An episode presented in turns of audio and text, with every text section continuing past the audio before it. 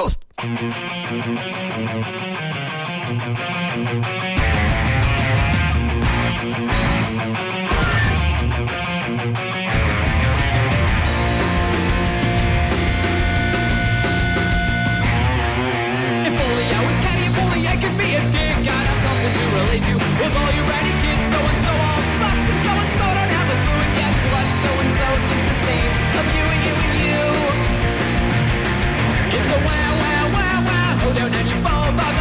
The party. Laugh, laugh, laugh. Course, I wish that I could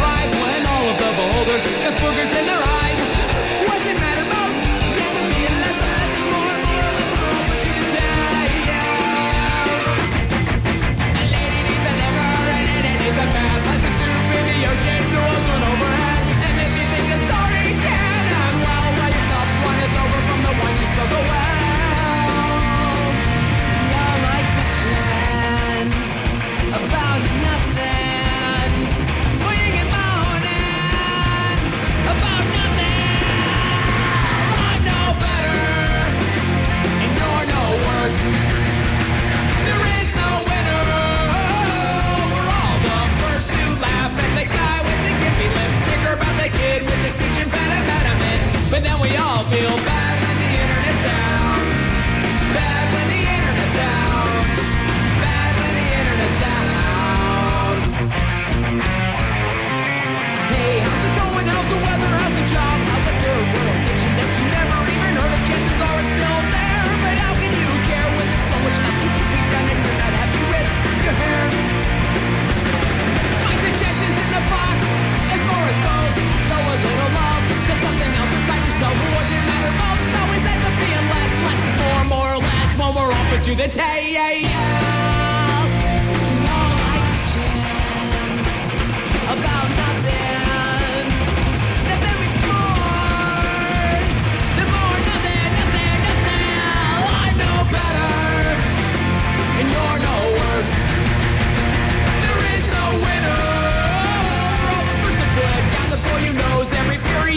element. Make fun of the girl who can't spell separate. Laugh at the guy about the kid with the speech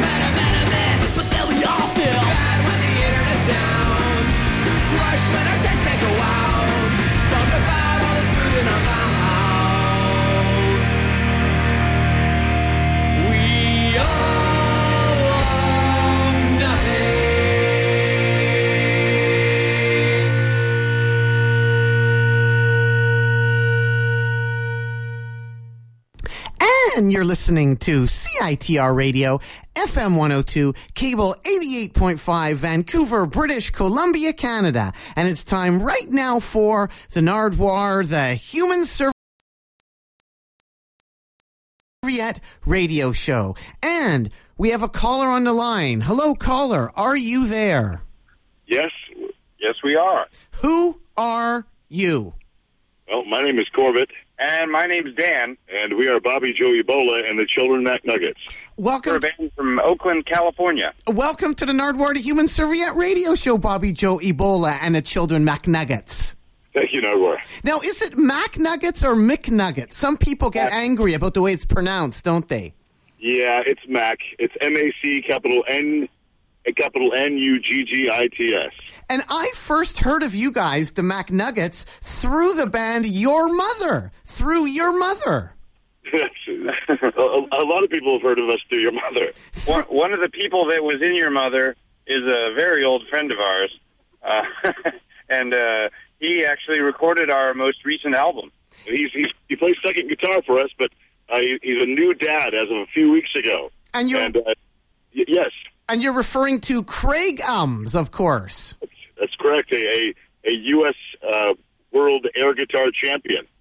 Indeed, and also an air guitar champion of the real guitar variety. I just played some love songs off the top there on an Nardwuar the Human Serviette radio show. Craigums with love songs and his song Bitchin'. What can you tell the people about his project Love Songs and Bitchin'? I know that uh, that he started it. Uh, I'd say over ten years ago. It was as a uh, a, a project based on uh, uh, relationships, if I'm not mistaken.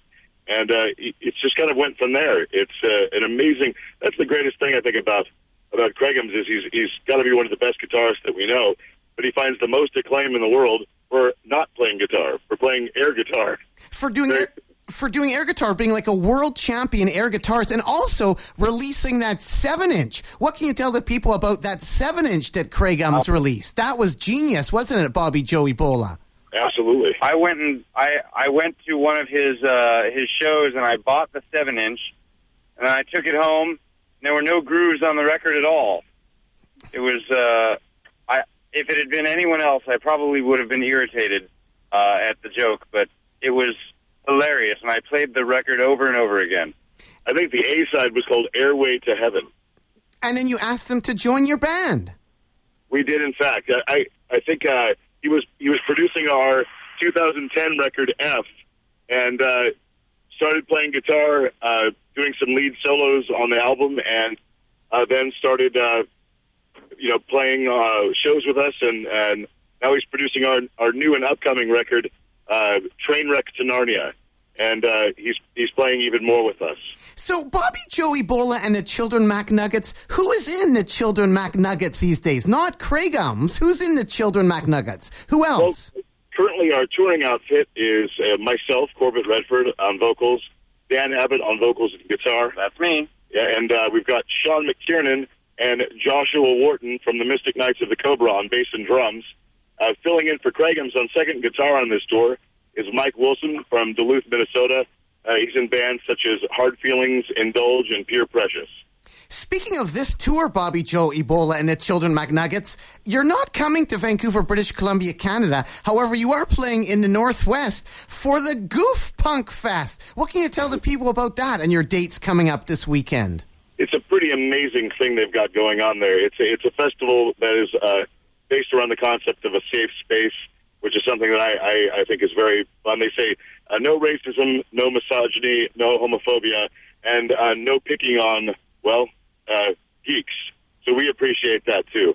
Uh, they uh, the day that we're playing is this Saturday, and uh, it- the day starts out with a, a punk rock spelling bee, goes into an afternoon show. Then there's a parade that goes to the second show at Backspace where we're playing, and then there's a midnight showing of Weird Al's UHF to top off the evening. So that's Saturday. Pretty fun. Amazing. And tonight, Bobby Joe Ebola, for our Seattle listeners of the Nardwuar the Human Servia radio show, you're playing at the Columbia City Theater? That's correct. Uh, in Seattle, Washington, with the Bad Things and Titanium's Orchestra. And on Sunday, you're playing Portland as well at Slaptown. That's correct. With uh, uh, Delaney and Paris, they're a very uh, naughty folk duo. Uh, let's see here, Autry, and uh, something called Giant Ruinous Monster Wrestling, which uh, involves uh, drunk adults getting in costumes and tackling each other in a padded area that is filled with cardboard uh, uh, buildings. Again, that's me. Corbett and Dan from Bobby Joe Ebola and the Children Macnuggits. The last time I saw you as a two piece, I think was in Oakland playing a rock and roll gig. What do I remember about that gig? What do I remember? And how is it different? Because I noticed Freaky Baby. You have a song called Freaky Baby, which is rap. That's not what I remember. What would have I remembered from Oakland, say, 10 years ago? that we were a a, a folk duo, uh, just the two of us, with uh, our friend uh, John Geek from Fleshies. Uh, he's our occasional backup singer, and uh, we would uh, we played over a thousand shows as a as a folk duo, just two voices and an acoustic guitar. And recently, we, we ventured out from the studio where we've always played full band to to try to make a go at it to play more shows as a full band and and even venture out to do some sort of rap songs occasionally. And that's the freaky baby video that I saw on YouTube. And there's tons and tons and tons of Bobby Joe Ebola and the Children Macnuggits on YouTube. You're trying to get like 13 vids done, aren't you, from your new LP? You've done like six of 13 right now. Can you describe some of the videos that you've done so far? Well, let's see. We've done a, a like a horror film for our video uh, or for our song "Time Is Crawling." We've done kind of a doo-wop thing for uh, our song "The Only Difference." We've done this church revival thing for another video. Um, we've got um, you know this strange um, uh, video uh, about polyamory involving uh, nude people in space and and and uh, and short folks and uh, you know it, it's from our uh, we we wanted to venture out to make a visual depiction of our 2010 LP F. So um, there's six that are out currently, and uh, all but one are in post production and on their way out right now. So in the next two months, there will likely be uh, seven new music, uh, Bobby Joe Ebola music videos uh, to, to to hit YouTube, and then culminating in a DVD. Who is Alex Cole and when did you meet him? We met him. Uh, Alex Cole was the cheerleader and uh, an occasional backup singer uh, for the band Your Mother. And uh, he, so we met him back when we met Craigums, I'd say around 95, 96. 97, I think. Yeah. And, and he, uh, uh, after Your Mother broke up, he uh, started uh, being a comedian and he has, has con- consistently, now now he's, uh, got a record on Rooftop Comedy that we made a guest appearance on, and he recently uh, directed a video for our our fan favorite song "Life Is Excellent." Um, he's he's an amazing comedian. AlexCole.com. Check him out. Bobby Joel. Oh, Bobby Joe Ebola and the Children Macnuggits playing Portland, Oregon this weekend on Saturday. One of the many dates you're doing in the Northwest at the gathering of the Goof Punks. When was the last time that you guys played Gilman Street? Was it like April 2010? How many times have you played there? And how long were you banned from Gilman? Were you ever banned? Well, yeah. I mean, we. So, so the story goes. I mean, actually, in the last three to four months, we've actually played there three to four times, which is very strange. But uh, just because I think we we kind of can play in different incarnations. We can play as a full band or a folk band, or we can MC or something. But uh, over the course, I think from uh, when we first started in 1995, uh, there was the big pop punk boom coming out of uh, our area, the East Bay, California, and Green Day was very big, and um, we, we asked to play. Um, John Geek's band at the time, uh, I think they were called Annulus, Annulus. and and our band, Bobby Joe Ebola, uh, we had sent in our demos to Gilman, and they were pretty uh, protective at that time because they had so many people trying to play, and they told us that we were silly folk and that John's bash band was uh, thrash funk, and uh, that that um, we weren't punk, and so we couldn't play. So we ventured out and and uh, did this all ages and free festival with the generator, and uh, we it, it was about I'd say about five or six years that we couldn't play there, and then um, through our friend Eggplant of the band Blatz, he uh, gave us a show. Uh, let us have our Geek Fest there because the city had shut us down with our generator shows, and um, uh, and that kind of ushered us into uh, over the next two or three years becoming Gilman headliners. Uh, we broke up in 2001 and uh, played sporadic benefits even for Gilman over the course of the uh, the next eight years, uh, or eight or nine years, and then in 2010 we decided, hey, this could be fun again, and uh, we we started back up full time, and uh, wow, it, it's we've been busy ever since. Gilman let Green Day back too, didn't they? Well, actually, that's an interesting story. That was uh, 19, uh, or actually 2001. It was four days after September 11th, 2001. Um, uh, I think it was on September 14th. There was a an Adeline Records showcase that was there, and at that time I was coordinating at Gilman, and uh, they uh, all the members had uh, were were there to see such bands as the Thumbs and the Influents, and uh, so the, when the three members are milling about, there's always this buzz or this hope that they would play. And I remember going to the uh, the brewery across the street uh, with Billie Joe and him saying, you know, hey, if we jumped up there, do you think that they'd let us play? And at that time, I think I was I was still kind of uh, I had this contention or this chip on my shoulder from having not been able to play there. I think, uh, and I was like, oh, I don't know, you know. And uh, he, he said, man, it'd really be a lot if they just let us play it.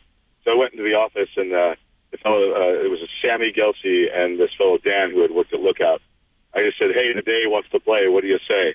And they just looked incredibly excited. And there was folks that were, you know, scratching their heads and even angry, but uh, it was a pretty wonderful thing to see after so many years uh, to see them back up on that stage playing their songs. It's pretty amazing, Corbett and Dan, that you guys play all these gigs and then you stay in your hometown and book gigs for other people as well. Like you said, playing 1,000 shows and you've done like 200 shows since you reformed. Didn't you guys like even play with like Stizza Crack and Mickey Erg? Yeah, yeah, absolutely. Um, you know, with the, the gamut of uh, of bands that we we play with is just, I think uh, that's that's the one good thing about you know, kind of we've been outsiders, but at the same time, that kind of provides a, a bit of versatility in in the kinds of shows that we play. And there's no restrictions for you, is there? Not really. I mean, I would say even even as far as taste, Yeah. like Luck, luckily, most show bookers uh, don't have too many restrictions either. That uh, that helps us out. well, what is the secret to book shows? Like, seriously, like 1,000 shows over history, 200 since you've reformed here. What's the secret? How do you do it so well? It's like these massive tours. I would say an an uh, an, an avid uh, appetite for self promotion. I possibly. I don't know. I think uh, I think it's actually just having been around so often and Well, remember, there used to be like the trick where they'd say, send a demo tape. So you'd mail them a tape of another band and go, wow, it's a cool band you can play. That doesn't work as well. Are there any hints now for doing this? Because you're doing it again. Hello, Bobby Joe Ebola. Bobby Joe Ebola and the Children Macnuggits have just faded out as we were asking them the secret to rock and roll, the secret to booking many, many, many gigs. They've faded out. We will try to reconnect with them meanwhile here on the Nardwuar the Human Serviette radio show. And while we're waiting for Bobby Joe Ebola and the Children Macnuggits, oh, are you guys still there? Yeah, we're here. yeah, we're here. Oh, you faded out there for a little while. That was amazing. Huh? No, we're just really sleepy. Oh, wow. I, we can barely hear you, Bobby Joe Ebola and the Children Macnuggits. Are you still there? Hello. yes, we are here. Wow. Did you, that was am- now. that was amazing. We totally you just disappeared. I couldn't hear you at all. Oh wow, technology. It just faded in and it faded out as I was asking you the secret to booking shows, but maybe we'll just leave that a mystery. We'll just leave that a complete mystery here. But I will ask you guys, Bobby Joe Ebola, do you always end your tours at the Cafe Soleil in El Sobrante? Whenever possible. Yes. It's it's a, a, a cafe in our hometown, and uh, we're always well received there, and the, the burgers are very good. What's it like playing in Ashland and Bend, Oregon? I noticed you guys have played in Ashland and Bend, Oregon. Let's see. Uh, Ashland was small but affectionate, and Bend was uh, also small but very beautiful. It's a it's a very beautiful town by the river, uh, in the shadow of the mountains. And Bobby Joe Ebola and the Children Macnuggits, Green Day kind of helped you guys get to Europe. Kind of Green Day helped you get to Europe. I would say so. Uh, they they uh, there was a, a fan that uh, of theirs who uh, wanted to uh, bring uh, anything that was East Bay centric to or peripheral even to Green Day. You know, and in our case, we were I think sophomores and freshmen when they were seniors. Uh, so he he contacted us and uh, and asked for you know ten to twelve bands that he would fly out to London. So recently, uh, this was two weeks prior to when he wanted to have the show. Um, we all wound up in London and saw a bunch of uh, odd-looking uh, license plates and uh, drank pints and uh, and played for uh, a, for a few folks. And then a couple weeks later, you played with Kyle Gass. We did, we did of Tenacious D. That was very interesting because we've always gotten the comparisons of the two-man acoustic comedy band. Uh, uh, you know, uh, you he uh, His, his parents were there. Yeah, uh, was it was. It wasn't a huge show, but his his parents were very attentive. You guys have had some interesting shows though since reforming, like playing with the Frustrators and the Classics of Love featuring Jesse from Operation Ivy, and I think you might have done a gig with Metal Mike too. That's correct. Yeah, actually, Metal Mike is he's always great when he shows up, man. He's a he's a, a definitely a, an archivist and a and a and a, and a wild man. Uh, yeah, he, he he's dear to my heart. We we went on a tour with the Frustrators. Uh, um, Mike from Green Day, there, it's his side project band. Uh, he asked us to book some dates, so we were the MCs, and uh, uh, we played with him. And then the other, uh, oh, Classics of Love. They're it's it's so great. We've done a few, a few shows with them, and they they always just they they make everyone else kind of look bad because they're they're just looking so good. Yeah, and occasionally they they will play an Operation Ivy uh, tune, and then of course the entire room lights up. You mentioned Metal Mike. Now he's written songs about sausages. So have you guys. You have a rock opera about a sausage, Bobby Joe Ebola and the Children Macnuggits. We do, in fact, it's called uh, uh, the Mr. Sausage brand of microwave rock opera, or uh, or it can be called a sausage named Clarence. And Dr. Demento knows you. He's known about the Children Macnuggits for a few years now, hasn't he? How did you get to Dr. Bob, How did you Yeah, he he played our very first CD, which we self-released. We sent it to him, and and it was a, a dream come true to sit around the radio in uh, late 1996 and hear our song being played back to back with Tom Lehrer and, and Weird Al. Shel Silverstein. It was yeah, it was pretty great. And- yeah, I think it was. I'm sorry. No, are you're saying and you've reconnected with him too with your new LP? We have, we have. He, uh, we sent him our new record, and he said, "Of course, I remember you," and that made us very happy. I think for a few years, uh, being young, we were 17 and 19, and we were interested in girls, and I think that we thought that if we became relegated to the novelty band or comedy circuit, that uh, the only folks that would be coming to our shows would be uh, overweight uh, male virgins in Hawaiian shirts with playing kazoos, you know. And and so we we tried to be rockers, I guess, and and uh, not no no no uh, not to slight the doctor there. He he uh, but yeah, he he instantly picked our new LP back up and and super kind and super amazing person. But you did unite the people. $7,291. You made it. You united the people. What can you tell the people about that, Bobby Joe Ebola?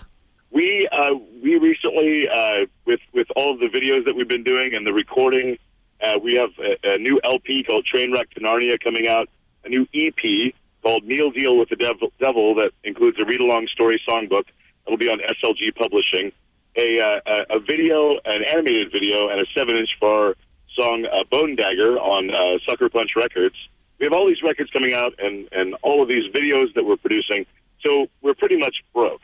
So what we did was we did a Kickstarter uh, in an effort to try to find a touring band so we could go on tour for the first time as a full band, and we did it. It was incredible. We're sitting in that van as we speak. That's correct. And this weekend, Bobby Joe Ebola and the Children Macnuggits are playing the Northwest, specifically Friday night, tonight in Seattle, tomorrow in Portland, and Sunday in Portland, and Saturday in Portland, you're playing the Gathering of the Goof Punks, right? If people want more information on that, where can they get that? Uh, I think it's a gathering of the goofpunks.tumblr.com. And punks has an X in it. Now, Goof Punks makes me think of Geek Fests. For people that don't know, you kind of alluded to them earlier. You did your own Geek Fest when you couldn't play Gilman. Where were they exactly? They were at this weird Navy site, like Point Molate Navy Super. Fu- what was that? It was called Point Molate, and uh, essentially it was in in the the late '90s. Uh, President Clinton had decommissioned a lot of the the old Navy sites.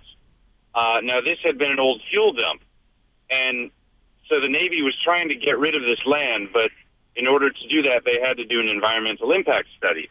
Well, they were dragging their feet on that because it was so polluted. So in the meantime, it was a sort of legal no man's land. There weren't any cops there, and uh, no one bothered us when we set up a generator and a sound system. Uh, and so we we went out there, and the the idea was, well, you know, we we're we're in bands that nobody knows about. If if we and eleven of our friends each each played and we each had one or two fans, why that's that's enough for almost a good show. Uh, so we did that uh, pretty much every month during the summer, where we would just rent a generator and and uh, we tried to sell hot dogs, but that that didn't go so well. Uh, but the the bands were really fun.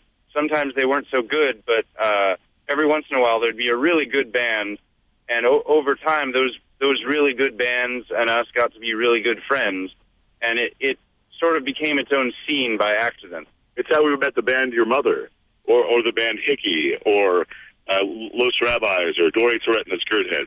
Uh, And, after- and you guys are on this like Navy waste dump. It's like a Navy waste dump. There were naval police, but they were into it because the real police were not into it because they had other problems to deal with. Like the naval police were cool with it, and the real police couldn't care less. Well, the the Navy police weren't really there. The the the police of uh, the city of Richmond. You you have to understand that the city of Richmond at the time had one of the highest murder rates in the country. They had better things to do than than bust up a party where people were selling hot dogs. And, uh, and you had said, Dan, that somebody found an AK 47 there Uh, yes, yeah, in the mud. at like this Navy waste dump. So there was a lot of Navy waste there. Uh, yeah, I, I believe that was most like because where we were was right off of the freeway by a bridge. It was most likely uh, the gun was most likely used in some sort of uh, foul play and then ditched in the mud. Uh, so it was it was a very exciting day. So you can't blame it on the Navy then. Uh, no, they the AK-47s are not standard issue in the states. Wasn't there also like a winery there? Was there any like wine in the mud? No, that that that winery uh, uh, that winery came up later, um, and at, around that time was when we we stopped being able to go there.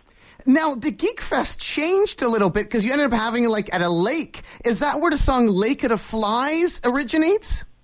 uh, no, the Lake of Flies was really more about uh, my basement uh, in El Sobrante, uh, and I began to imagine that the, the flies that were gathering there were actually from uh, they were seeping through from another dimension.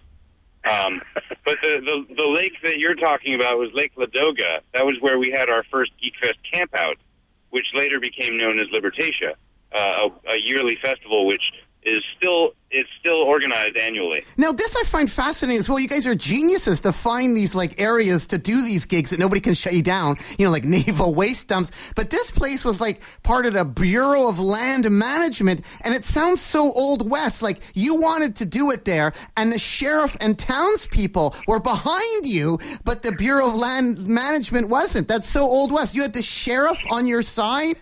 Yes, it, it, it does sound like a like a like almost like a like a feel good after school special where the kids triumphed.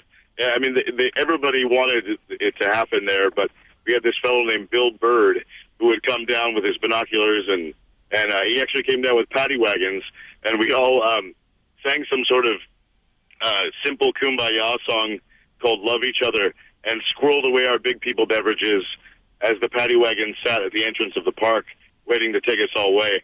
But uh, we had hidden all the, the large sound equipment, and uh, everybody just kind of chilled out for a moment, and uh, and and we evaded going to jail. What about the townspeople though? Didn't they vote to have you because you would bring business to them? What town was that? This was uh, uh, Williams. Williams. Uh, Stonyford. That's right. Yeah, they they had all come down, and uh, they had all come down to the to the to the party, and and they they were extremely happy that we would bring business to such a small town. Yeah, we brought 300 people buying beer and cigarettes uh, and overpriced gasoline, and uh, the, essentially the, this fellow, the, the Bureau of Land Management guy, he he was a federal bureaucrat uh, whose whose job was basically to cover his own tail, uh, and that even even when it ran counter to to what the what the local public wanted and needed. Uh, we we were very conscientious about cleaning up after ourselves. Uh, we reached out to the local community and and made friends there, and and uh, essentially we had the support of the community. And he was he essentially was worried about insurance and and a lot of red tape. which uh, we had no money for for insurance policies or anything like that. So we were we were very under the radar. Of all the bands that played Geek Fest, Bobby Joe Ebola and the Children Macnuggits he organized, and also the stuff that happened at the lakes, what did the bands go on to? Like I noticed Gravy Train was on Spam Records, which is kind of part of Geek Fest, etc. What was Hunks like then? I forgot that Gravy Train was on Spam. Where are the bands today? Are they still around? Let's see. I, I think uh, some of the new incarnations, of course, Gravy Train. That was a that was a really great record that that we put out. Uh, they they went on to a lot of big things, touring with Le Tigre and and uh, but now Hunx and his Punx, they're doing that, and uh, I know that uh, the Los Rabbis, uh, Dean Bein uh, of of the spam band Los Rabbis, now runs True Panther Sounds. Uh, it's kind of like a, a Matador offshoot, um, a, a label. Uh, let's see, the Skirt Heads, uh, Dory Stewart and the Skirt Heads have now become uh, the Reconagles. Uh, there's another band called High Anxiety that kind of came out of all that. Um, and of course, your mother. There's there's the many offshoots of that band, uh, Airfix Kits and Love Songs, and uh, you know, and, and then John John Geek of Fleshies there. Uh, he's doing Street Eaters and uh, and Fleshies from time to time. Uh, so many, a lot of the people are still around. You know, uh, as far as any of the bands, I think we're the we're the, the, the lingering dinosaurs. You're back. Bobby Joe Ebola and the Children Macnuggits. Thanks so much for phoning into the Nardwuar to Human Serviette radio show. Really appreciate it. Just lastly, lastly, wanted to ask you about the song Secret Service Industry. Gonna play that right now to end the Nardwuar to Human Serviette radio show. This was live at the lake. This was live at one of these Geek Fests. Could you give some background on that? Uh, well, for for about two and a half years, actually the longest job I've ever held, I worked the night shift at uh, Jack in the Box, a fast food place. I don't know if you have them up there, but uh, at the time, the the president, Bill Clinton, was uh, trying to prove what a populist he was, and uh, he he stopped in for a big photo op at, at a, a local McDonald's, uh, and I, I started daydreaming. Uh, you know, the only way I'd ever meet the president is if he came through the drive-through, and just feeling kind of powerless and and working the working the drive-through headset and and uh, feeling like I didn't have a voice. This uh, this live performance that you're about to play, we were also very sun drenched. I think there was 87 bands that had played this particular uh, four four to seven day camp out. We were very tired, but we were having a lot of fun. And people heard about the camp out pretty much through the one five ten bad smut info line. It was an info line that you guys had and John Geek had and had it all set up. Was that through a cemetery? What was the connection to the cemetery? yeah, it still exists actually for local shows in the Bay Area. Five one zero Bad Smut, and for years, a friend of ours named Aaron Davidson, uh, he housed it in this little phone box that was um, attached to the back of a, a place called Rolling Hill Cemetery in El Sobrante, California, and so it was bordering the. Uh, the Bad Smut uh, was housed in a box that was uh, on the edge of a cemetery. Yes, from How do you know these things? Well, you're Bobby Joe Ebola at Children Macnuggits. We have to know that. And thanks so much for phoning into the Nardwuar to Human Serviette, Bobby Joe. Anything else you want to add to the people out there at all? Bobby Joe Ebola and the Children Macnuggits. We love we love Nardwuar and uh, and and uh, go to Bob, BobbyJoeEbola.com uh, to see any of our videos, check out our records, anything like that. and next time we'll we will come through to Vancouver. It's been far too long. All right. Well, thanks so much, Bobby Joe Ebola and the Children Macnuggits. Keep on rocking in the free world and doot doot a loot do. Dude, dude. As we say it, SDNA, it's gonna get a lot worse before it gets better. We get out on no dose at 6 a.m. Jittery and sick, but I'm awake. This shirt smells like me, too much like me, more than I can stand. When I'm low and feeling unimportant, and all my money's gone.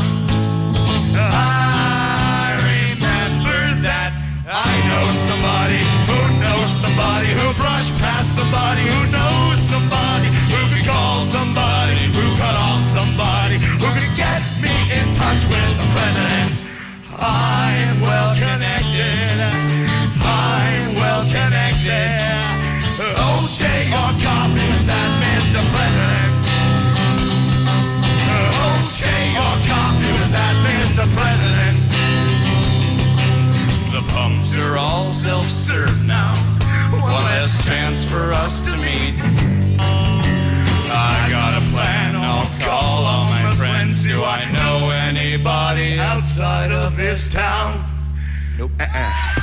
When I'm low and feeling unimportant, and all my money's gone, I remember that I still know somebody oh, who knows somebody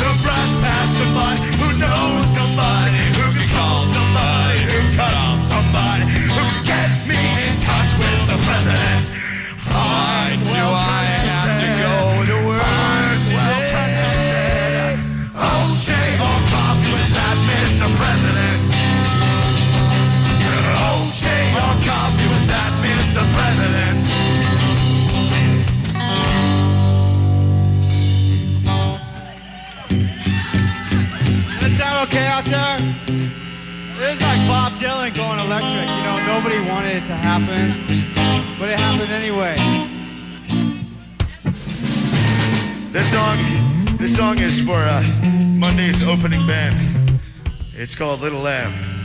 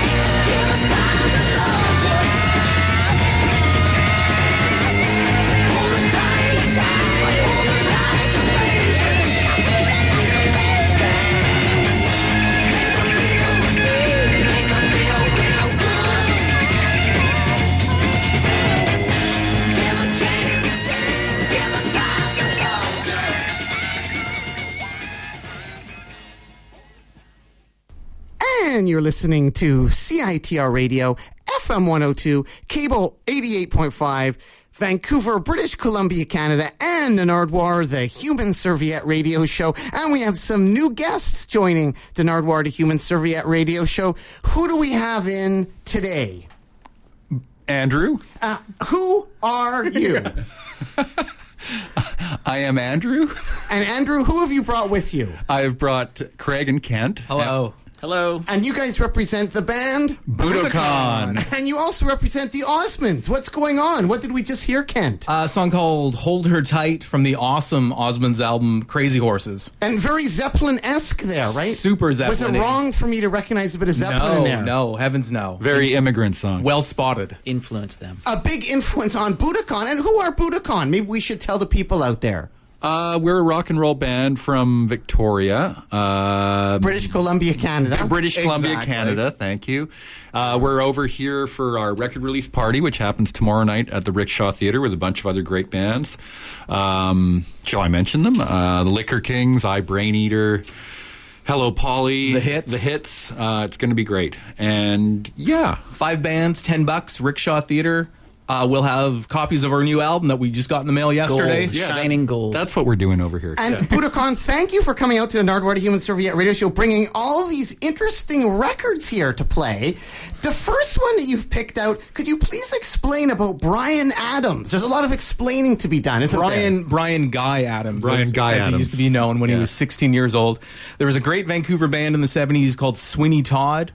Most people know them from uh, the Roxy Roller. Roxy, Roxy Roller. Roller. I always thought that Bryan Adams sung that song. Uh, well, Nick he- Gilder sang Nick that. Gilder wrote and sang on the no, first Nick album. Gilder is another person that's unheralded, isn't he? He's, he's great. He's Yeah. awesome. He lives around here some or does he I believe I saw him at the, White the Rock or PNE somewhere? a few years ago, fronting a Sweeney Todd sort of ad hoc thing. So after the first album, uh, Nick Gilder got wooed to the U.S. with a solo deal.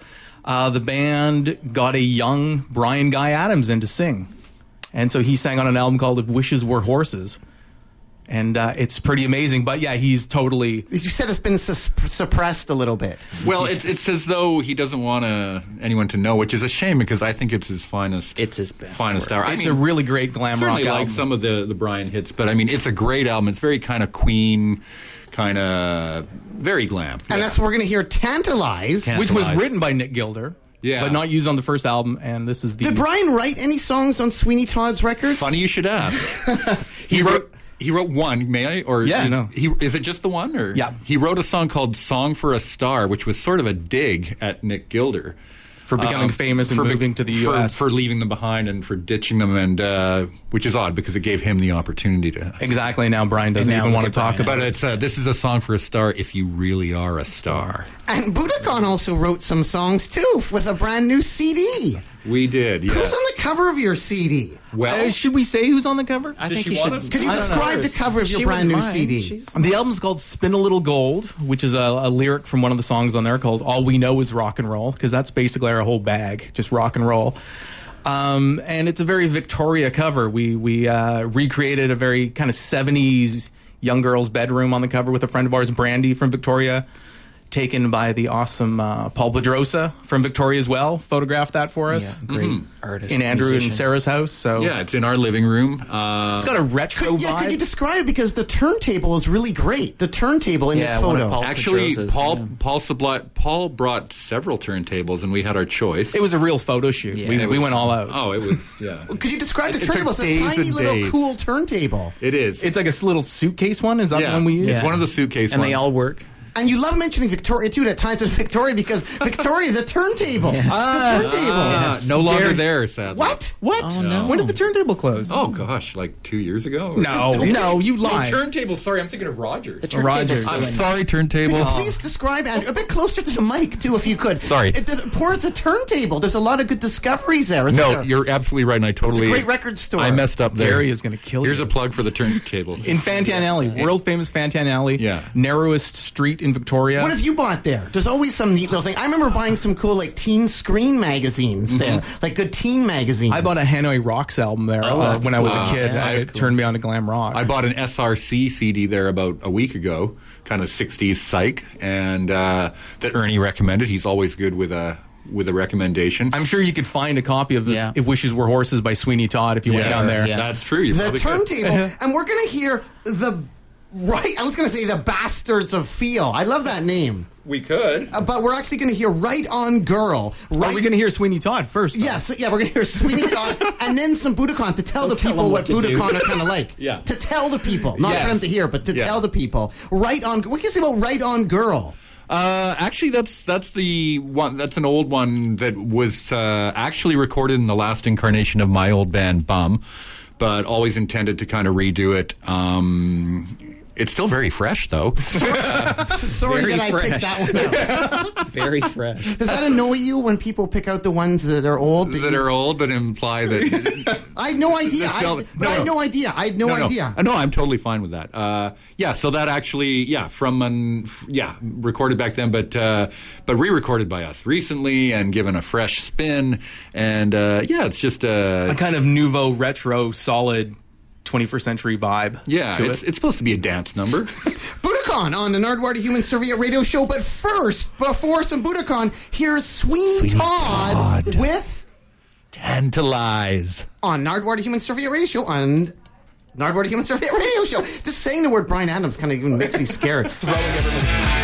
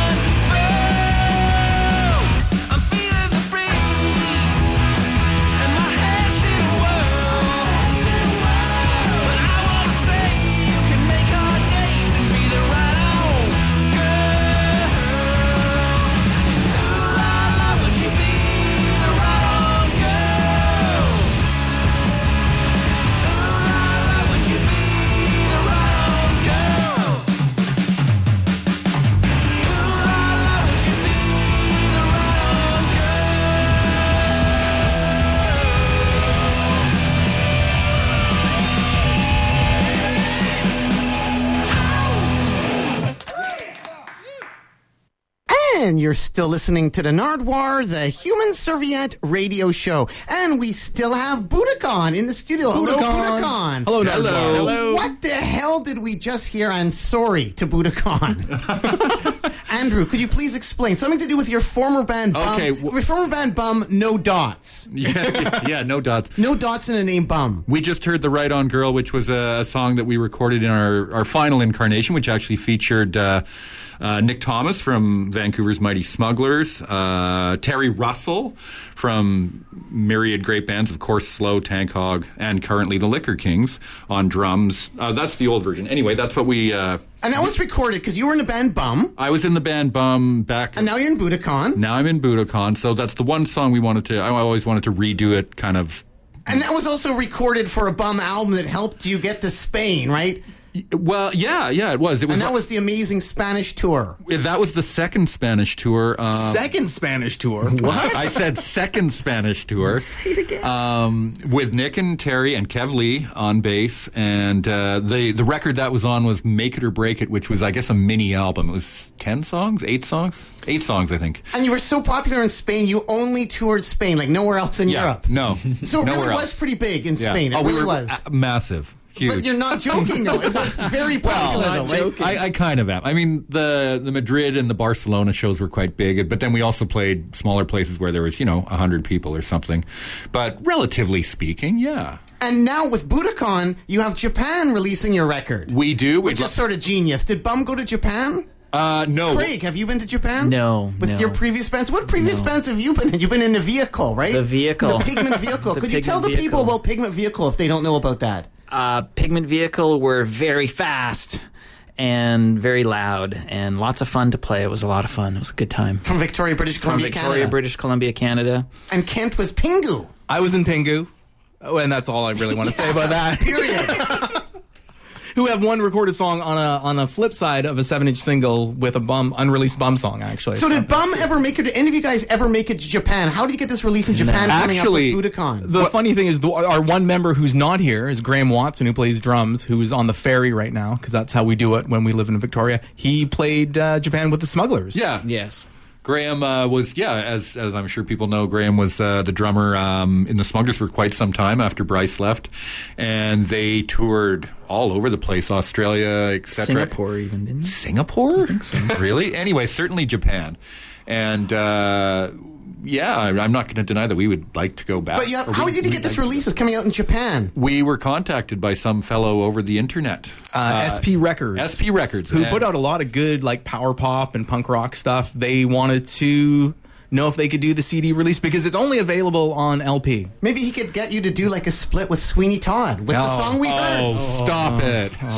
This bootleg and put it out because that's what we heard right before you guys. Right? We heard some Sweeney Todd. Sweeney Yeah. Todd, the the Bryan Adams album, which was actually that's actually from a uh, European CD release that came out about five years ago on I think Sanctuary Records. That's now out of print and goes for big money. But But, You but guys I. lo- you, sorry, go ahead. Oh, I was just going to say, but I have the vinyl, which I purchased days after seeing Sweeney Todd open for Trooper, my first rock show. And, and Ken, you were saying just to investigate more about this Bryan Adams, just a bit more investigation here. You were saying what we heard, they've speeded up the vocals. so uh, apparently Bryan Adams was 16 or 15, depending which press release you read, for to, when he recorded this album, and uh, they apparently tweaked his vocals a bit to to. Uh, to get a higher register to make him sound more like Nick Gilder, which I think is one of the reasons Adams doesn't want to talk about it too, because uh, maybe he could call in Bryan Adams. He, he, listens, right? he should be proud, though. And I mean, yeah, that absolutely. It's a, it's a those, great album. Those two Sweeney Todd albums are Canadian classics, as far as I'm concerned, and it's a shame that they're not readily available. now you love the unheralded rock and rollers like Tsar. Tsar from Los What can Angeles, you say about California. Tsar? Maybe they aren't unheralded. They're They're heralded a to about label, 100 right? people. But they're on like on a major label, aren't Hol- they? uh, they had a debut album out in 2000 on Hollywood Records. That is an amazing power pop album. Uh, they got dropped by Hollywood Records, put out an album on TVT Records in 2005. That was a little more punk rock. Got dropped by that label. Well, that label went out of business, and they're sort of languishing in the suburbs of Los Angeles in the Silver Lake district. They've just come out with a seven-inch single. Where they cover a Mary Kate and Ashley Olsen song. And you're saying that's their big comeback. that's their big comeback. After seven years, me and the other six fans. That's what we have to do. uh, Mary get a Mary Kate and Ashley Olsen song called Pool Party, which is pretty fun. And we're going to hear Tsar, and then we're going to hear some T Rex, not T Rex, Marc Bolan. This is like after John's Children, Andrew? What we're well, going to hear? uh, yeah, I think it's um, yes, it's after John's children, but pre uh, Tyrannosaurus Rex or T Rex, as they later became. It's a, I believe it was a solo single by Marc, and it's a really trippy psychedelic uh, song called "Beyond the Rising Sun," and it makes you think of Narnia and things like that, or, or me anyway. The new Budokan CD I was listening to. also makes me think of Narnia. Actually. See, you're Well, it Well, it doesn't. T Rex, kind of Nazz. I was thinking of the Nazz. Don't you have one song in there that kind of goes? "Dur, dur, dur, dur, dur, Oh, yes. What is that in the middle? Because that reminds me of a bit of Nazz and a bit of Sloan, all washed up. Sloan, yeah. Oh, I what hadn't song thought of am I referring to? That song's called Love in the Band. You no, it's called "You Don't Stop Loving the Band." That's a great break. Could you describe you. that song, please, Budokan? Love to. Um, it's uh, yeah, it's classic chromatic break. It's yeah, you're very right. It's it's certainly reminiscent of uh, "Open My Eyes," the break Yes, in uh, in the in the Nazz song.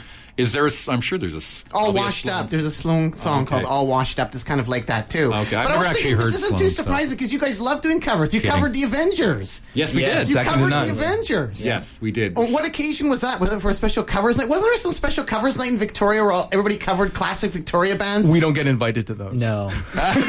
when they released the book, All Your Ears Can Hear. Oh, okay. Oh, no, I went to that. That was a fun show. That was a great show. That was actually reunions of some of those bands like Jerk Ward and that And- who and hadn't House- played in 20 original years. members. and Jerkport, for people that don't know, is Steve McBean, right? Yeah, Yes. yeah. He took some time away from uh, Black Steve McBean Tops. was a 14 year old punk rocker. Yeah. Before and Black actually, our, Tops. our, our original drummer, John London, John London on the was drums. also in Jerk Ward. Incredible musician. And we also yeah. got to give props out to your drummer who's not here, Graham, who was in the band The Mix. Oh, What? yeah. Oh, that- oh, he's gonna hate that. yeah. dead air. From the Nino, Proto Proto Mod. Wow. I guess Yeah. Jar- Jared Swart, rest in peace. But they had a great song, "Look to the Other Side." Absolutely Look true. to the other side, side, side. That was your early drummer. yes, Yeah. absolutely, And now you're and current. and current drummer Yeah. as well. And right now, we are going to hear Tsar and then some Marc Bolan, all suggested by Budokan. And if you want to check out Budokan live, playing live, it's this Saturday, tomorrow. That would be tomorrow. Show. Tomorrow night. And you have a brand new CD out, and people can hear samples. Oh, I it's not a CD.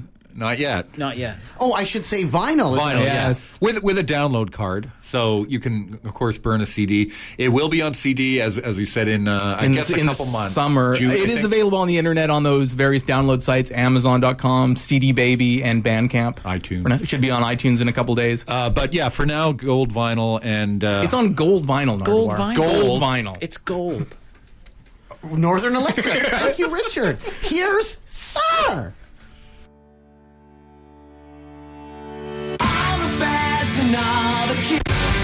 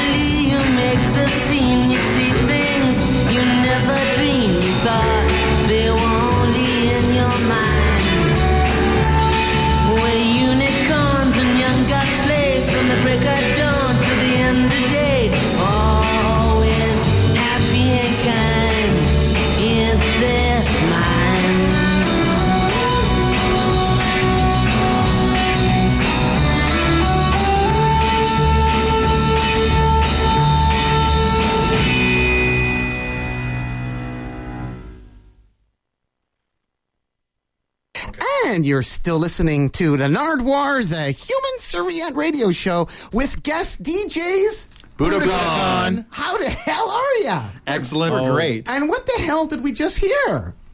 Uh, that was uh, Marc Bolan, uh, pre T Rex, I think post John's Children. Uh, he was only in John's Children for a, a hot minute, but uh, but I think he wrote Mustang Ford, which is a great song. But uh, that was And called Desdemona, too. Desdemona. Oh, that right, sounds that's right. so that's good. good. That's right. That's, Thank you, Paul Weller. that- that's one chord, if I'm not mistaken. Yeah. No, it- it Is modulates two? up Oh yeah, the you're right. It changes key. That's rock talk there, modulating up.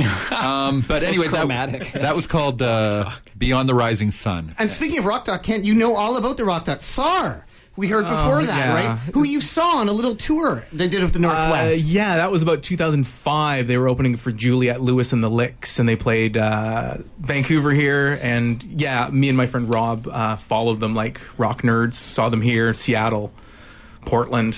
I flew to Did they thank Anaheim. you? Did you meet them Oh too? yeah, they, they got us into the shows. We bought. You them some- flew to Anaheim. I flew to see Anaheim to see them and, and On their and private York Dolls. jet? No. Well, Anaheim's right by Disneyland too, so I could kill two birds. Where the Doll hunt? Where was it?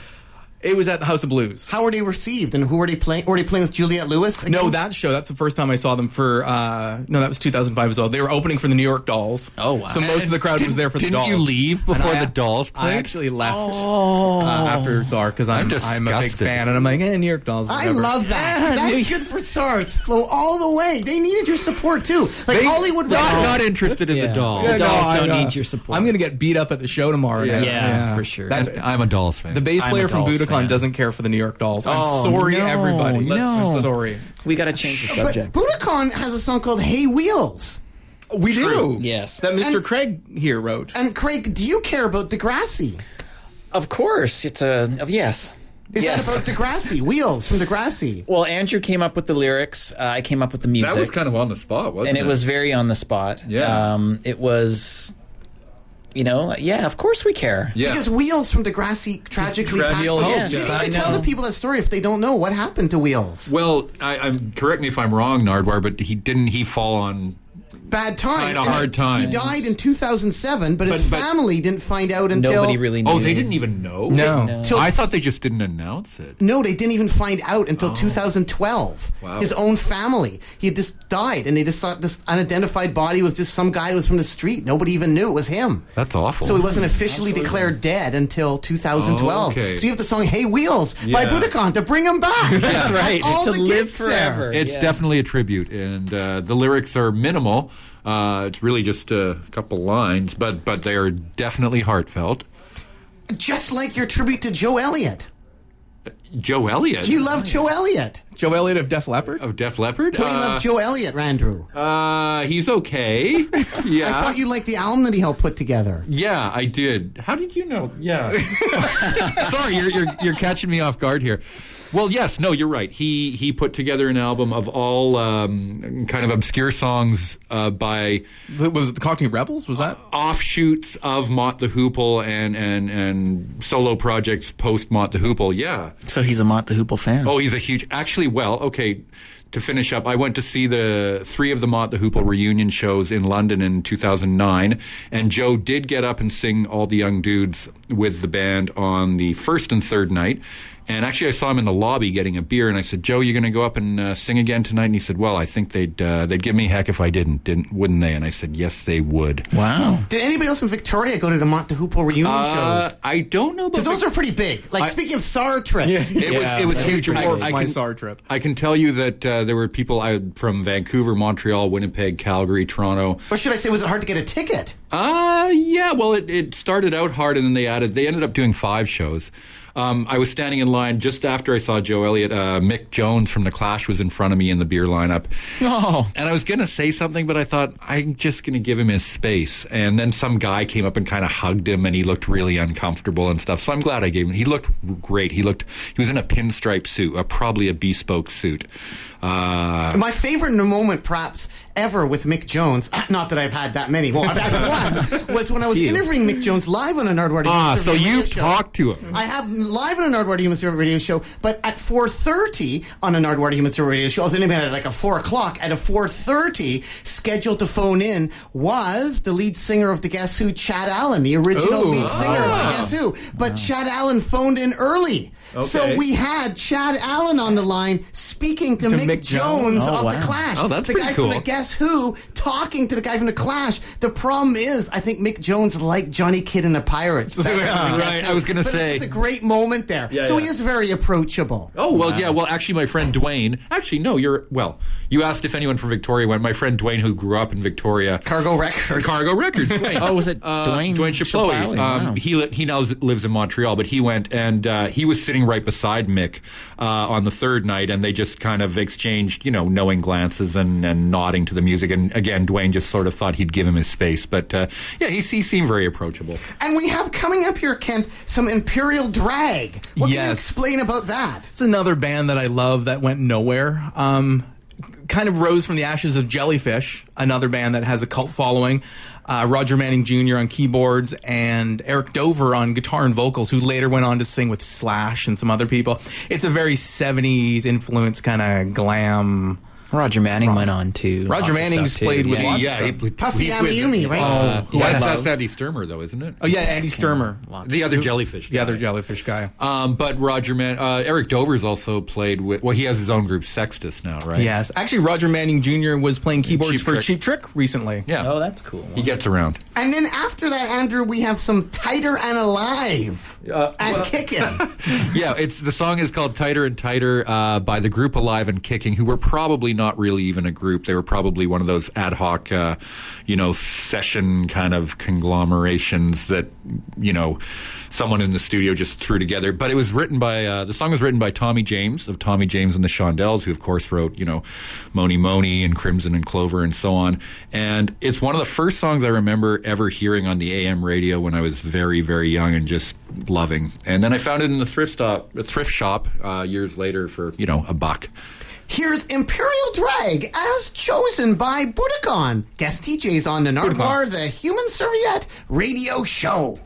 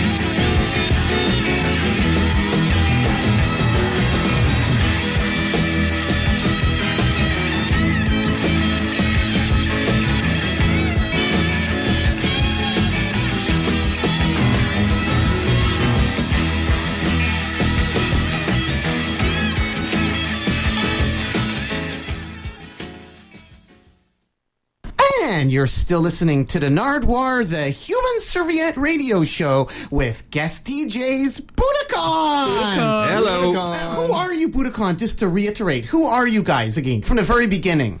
Uh, From Victoria, British Columbia, Canada. Victoria. Rock and roll band, Victoria, Rock and BC. band. They have a brand new LP out right now, CD coming out, Yeah. Budokan. Yeah, Spin a little gold. It's Spin a little gold. Uh, Gold it's on vinyl. Northern Electric Records. Uh, 180 gram gold vinyl. Uh, we will have copies at the show tomorrow night. It was touch and go. They arrived yesterday. And the show tomorrow night, we must reiterate, is at Yeah. the Rickshaw. The The Rickshaw Rickshaw Theater. Theater. Yeah. Some more information, please. Times, bands, price. Yeah. Uh, Ten bucks, very reasonable. Five bands. Uh, Five awesome bands. Yeah, five awesome bands, starting with Eyebrainiator, uh, then the Liquor Kings, um, the Hits, Hello Polly, and then us. And Hello Polly are also on uh, Northern Electric. They have an album in, in the works. In the works out in a couple months, and it's going to be, great. awesome. Yeah, we're uh, yeah big fans And of all those bands. And Budokan, we just heard a bunch of tracks there. What did we hear? Uh, going backwards, we just heard Alive and Kicking doing Tighter and Tighter, uh, song written by Tommy James and the Shondells. And before that, some Imperial Drag. Imperial Drag uh, song, uh, Are You a Boy or a Girl? A very 70s T Rex kind of vibe to that song. who I kind of got confused with Imperial Teen Imperial a, Teen. A, lot of people do. I go, oh, have you heard Imperial Drag? And they're like, I love Imperial Teen. Which made me think again about covering songs, which made me think about Mott the Hoople, which made me think of you, Andrew, because you just said something about Mott the Hoople, the Monk's connection to Oh Mott yeah, Hoople. actually, yeah. Um, uh, in Watts, the fabulous bass player of Mott the Hoople, whose real name is Peter Watts, who actually right now writes record reviews for Uncut, uh, that British magazine, uh, is a huge Monks fan, and he wore. The, is it the tonsure? Or tonsure's the thing on your head, the haircut, right? That the monks. Uh, Sure. Sure. anyway, he wore the the monks wore those those sort of uh, Rope? noose, ropes around Noose, yeah. noose rope type and each thing. one represented each one's personality. Yeah. Knot was tied differently. Oh, is that right? Yeah, I think so. Didn't, I didn't know that, but anyway, in tribute, uh, Overend Watts wore uh, wore one of those for the each night of those shows, and uh, he's a huge Monks fan. In fact, he even said that he he, he can't understand people going crazy uh, for his band Mott the Hoople like they you know like he does for the Monks because you know he just thinks it's silly. But uh, um, yeah, You guys have traveled and done some gigs on Vancouver Island. Oh yes, Newcastle. What's it like playing Newcastle oh. Island? Newcastle it's is a blast. It's really fun. it's a What is Newcastle Island for people makes that it don't worth know? it. It's a coal place. Something It's to do a- with it's a- right? Used to be a yeah, used to be a mining mining or I think they mine marble there. That's it, marble rock. And there's like tunnels that go from like Yes. the mainland to Newcastle, like secret tunnels. It's- it's Have you right crossed off- in a secret tunnel. No, Oh, yeah. It's right Yes, off we did. Nanaimo. It's like a stone's throw from Nanaimo. played in a barn. Yeah, Yeah. ba- a scout hall uh, at something called the Spirit Raccoon Festival with lots of other really cool uh, kind of Nanaimo and Victoria era bands. And, and uh, crazy nice people from Yeah. Nanaimo put it on and organize it, and they're just really really fun. the Madonna Bangers, do you Yeah. know them? I've heard of them. yes. oh, very good. great band, Wild and Because they crazy. used to be that other band. Did they? That other band before they were Madonna band. I'm sure you're right. Uh, happens oh, with oh, everybody. of uh, what was that band that Ken was in before? Uh, Oh, the, Ken Holiday. the um, I don't know. Yeah, the the Krusty. The Krusties. The Crusties, yes. thank Yes, you. you're right. You are a fan of unappreciated rock and roll, unappreciated rock and roll. And speaking of appreciated rock and roll, Sergeant Major. Oh, Sergeant yeah. Major. Kurt Bloch. Kurt Bloch. Yes, Uh, I- he's still rocking. Kurt Bloch, Seattle, Washington, fastback. Sergeant Major. Got an email from Kurt this morning, and uh, basically looking to set up a Seattle show. And I would, I would assume it would be with Sergeant Major. I know the Fastbacks uh, were doing shows recently, and there was talk of them coming up here too. But I think they're kind of temporarily uh, on hiatus again. But yeah, Kurt uh, Sergeant Major put out their second album. Oh, six months ago or so, and it's great. Kurt's, uh, well, a, a great songwriter still, of course, and uh, yeah, He's a um, good guitar player. Have you ever Oh. met his brother Al Bloch at all? I never have, but actually, I heard uh, that. Did you do? You, have you ever heard the Cheaters records? That's what I was thinking of. Yeah, because they they preceded the Fastbacks, right? And Al was in the Cheaters with Kurt, and Al actually played in Concrete Blonde, didn't he? I had no idea. wow. He moved to L.A. Yeah, Al Bloch is in some of those videos. He might even be in the video for you know Joey, that big hit song, Joey. You know, Sing that, it. Um, that was a hit about 15 And years maybe ago. Concrete Blonde did gigs with Bryan Adams. Oh, probably. And it all Probably. comes back to It all- Bryan Adams, doesn't it? Bryan Vince? Adams and Nick Gilder. Hopefully, if we have time here, we're going to hear um, a Nick Gilder solo track that was a There's minor- always time for, For Bryan Nick Adams and Nick Gilder. A bit of build up here, though, for the Nick Gilder. We played earlier when you Budokanis were bringing some tracks we in. played uh, a Sweeney Todd song that Nick Gilder had written but was recorded with Bryan Adams, a young Bryan Adams on vocals. This is after Gilder left Canada, went to the States, record. I think this is off the Frequency album or City Nights. No, off Frequency. It was a minor hit, 1979, called "You Really Rock Me." and what happened to Gilder after all this happened? Like, He's he- still well. He wrote "Hot Child in the City," so he never has to do anything again. Never has he's to do he's coasting again. on that. Yeah. But he's still he still gigs around. I saw him a couple years ago playing a Canada Day party in Sooke, and it was awesome. In Sooke, In British Sooke. Columbia, Yes, Canada. British Columbia. They played That's on Roxy the Riller island. three times. It was, it was Three great. times. Yeah, for it was Sooke. awesome. Wow, that's great. And uh, yeah, and I actually saw him, as I say, about uh, mm, 15 years ago or so at uh, the PNE uh, when I still lived here in Vancouver um, with Jennifer McNeil and a bunch of other friends. And uh, yeah, he was great that night. He too. looks kind of like an elf, and he's got a he's magical got a- voice, and a he's weird uh, vo- weird look He's a great guy. He's timeless. He's And somebody I would like to meet. Maybe he'll come to the rock show tomorrow night. Nick Great Gilder, rock please and come to the roll show. He probably will. And we're also going to play something by Budokan to end an Nardwuar Demon Serviette Radio show. Two tracks, Bastards of Feel and... Uh, you don't stop loving the band, but Craig, bastards. Oh, Bastards of Feel. It was inspired by a drunken conversation with a Led Zeppelin fan who he was trying to tell me how good they were and what they meant to him and I had to understand and he came up with this term. They they they were bastards of feel and I couldn't help but agree that yeah I you're, you're right they were bastards of feel What's interesting, though, about the Bastards of Feel name is that I think of Bastards of Feel when I was listening to the song. It's Stones-ish. It's kind of Stonesy-ish. yeah it's a very Very Stones. stonesy Yeah. sounding because there was no track listing on the CD I got, I described it as the Stones influenced one. yeah, Oh, yeah. absolutely well, They're they're all one of my favorite influenced. bands of all Yeah. time Which so. made me think of Steel Wheels. Oh, you are good. So that's I didn't oh. realize that it would be the Pigment Vehicle influence that would bring that song together. Yeah. well, Pigment Vehicle, we were influenced by the Stones too. Everybody, That was obvious. uh, totally. Well, thanks so much, Budokan. Anything else you want to add to the people out there at all? Come to our show tomorrow night. That's okay. tomorrow night at the Rickshaw. At the Budokan. Rickshaw. LP release, LP out Yes. soon, out now. Gold record. Out now. On Northern Electric. And people want more info on Budokan again. Where can they get that? Facebook? Uh, Facebook, we're on Facebook. Facebook, the northernelectric.ca website. Uh, Bandcamp. I Bandcamp. guess, Uh, Just type it into Google, you'll find us. Here is, right now, some Nick Gilder with. You really rock me, Nardwuar. Well, thanks so much, Budokan. thank you, Nardwuar. Keep on rocking in the free world and doot doot a loot doo. Do do.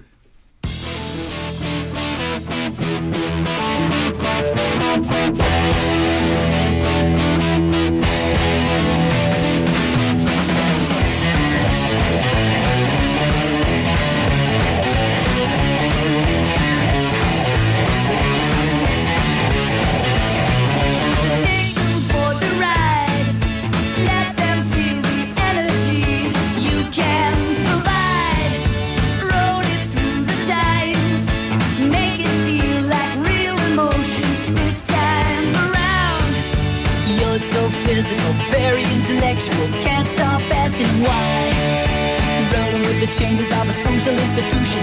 Don't stop driving them. Wow,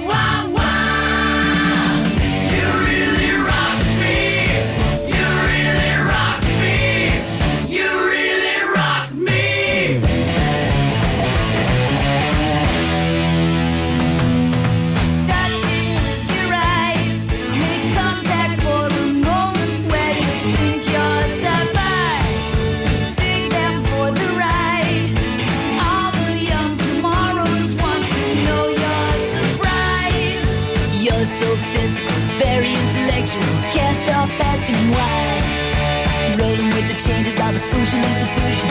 Don't stop driving?